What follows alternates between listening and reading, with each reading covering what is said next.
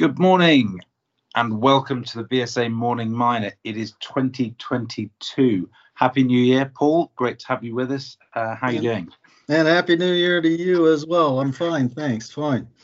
Good. Well, Andrew starts the year in Vancouver, um, so it's you and me this week. Um, unsurprisingly, first day of trading, it's relatively quiet. But uh, what have what have you got out there?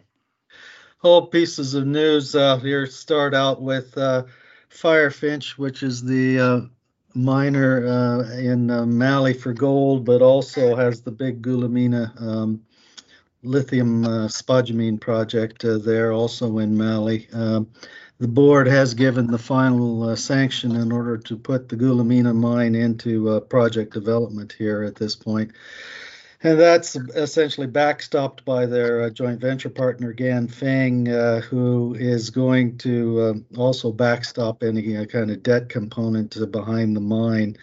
Uh, specifically, uh, it's a 2.3 million ton per annum throughput project in the DFS, but they've modeled it out to 4 million tons per annum, and the Ganfeng is uh, strongly tipping here that they would just as soon put the capital expenditure in in order to uh, move that to 4 million tons per annum as soon as possible. That raises the capex estimate from the DFS up to 200 $55 million US from what was just under 200. So it is a, a capital cost increase, but uh, given the IRR at 83% on this particular project, uh, uh, I don't think Ganfeng has any issue behind how profitable or how big this project is going to be for them. So they're going right ahead with it. Mm. And given that it's a um, pegmatite project, they'll probably be relatively confident that they can fast track this. Uh, yes, and because they had been invested with Neometals uh, here in West Australia um, with uh, uh, a spodumene project uh, previously already, so they're quite familiar with uh, uh scaling and ramping up uh, spodumene deposits. Uh, this will be a little bit different for them being in a what would be considered an emerging market country and in Africa, but I don't think they would have that a particular difficulty with it myself.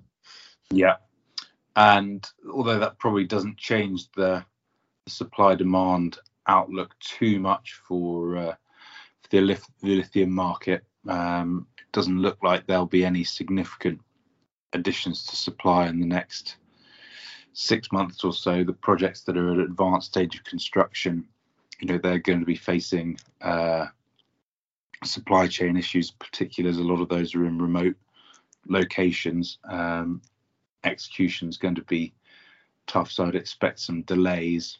Um, so prices look like they should stay firm. Mm-hmm.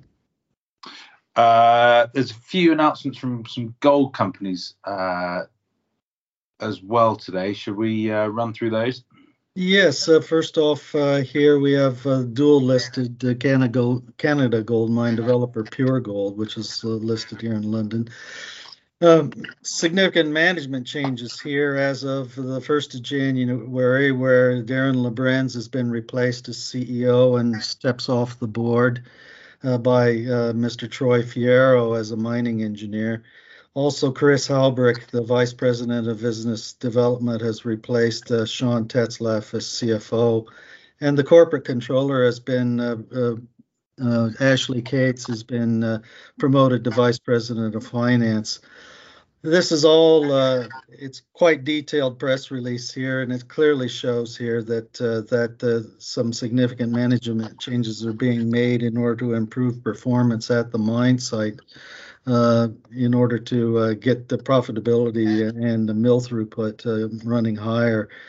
And they've had some success with that, with changes being made here in December, which have got the both the tons milled and the uh, grade profile uh, rising here at this point. So uh, it looks like the board has uh, stepped in in order to make these management changes in order to uh, recover the share price, which has sold off quite a lot in the last 12 months uh, here. Yeah, um, it does look like it's a change on the back of the share price and a number of placings over the last 18 months after the project financing. So we will see if this is uh, enough to turn it round. Um, anything else, Paul?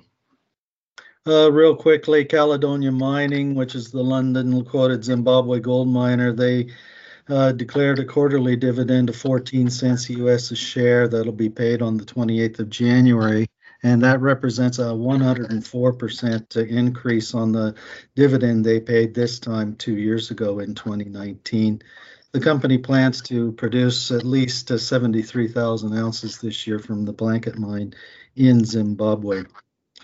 And then finally, wanted to mention uh, to the company by the name of uh, ASX listed Rafaella Resources, which is uh, a, a, tungsten mine redeveloper in Spain. They've been adding to their uh, project portfolio uh, you over the last several months here, and they announced today that they've uh, will be purchasing purchasing the San Finx project in Spain, which is just 50 kilometers from their primary project, Santa Comba tungsten tin project uh, at uh, San Finx that was operating as recently as 2017. So there is some synergies in the development on that basis, I think. Excellent. Okay, well, I think we've covered plenty there. Um, so we'll call it a day and we'll be back tomorrow. Thanks, Paul, for your thoughts. Um, speak to you soon. Very good. See you then.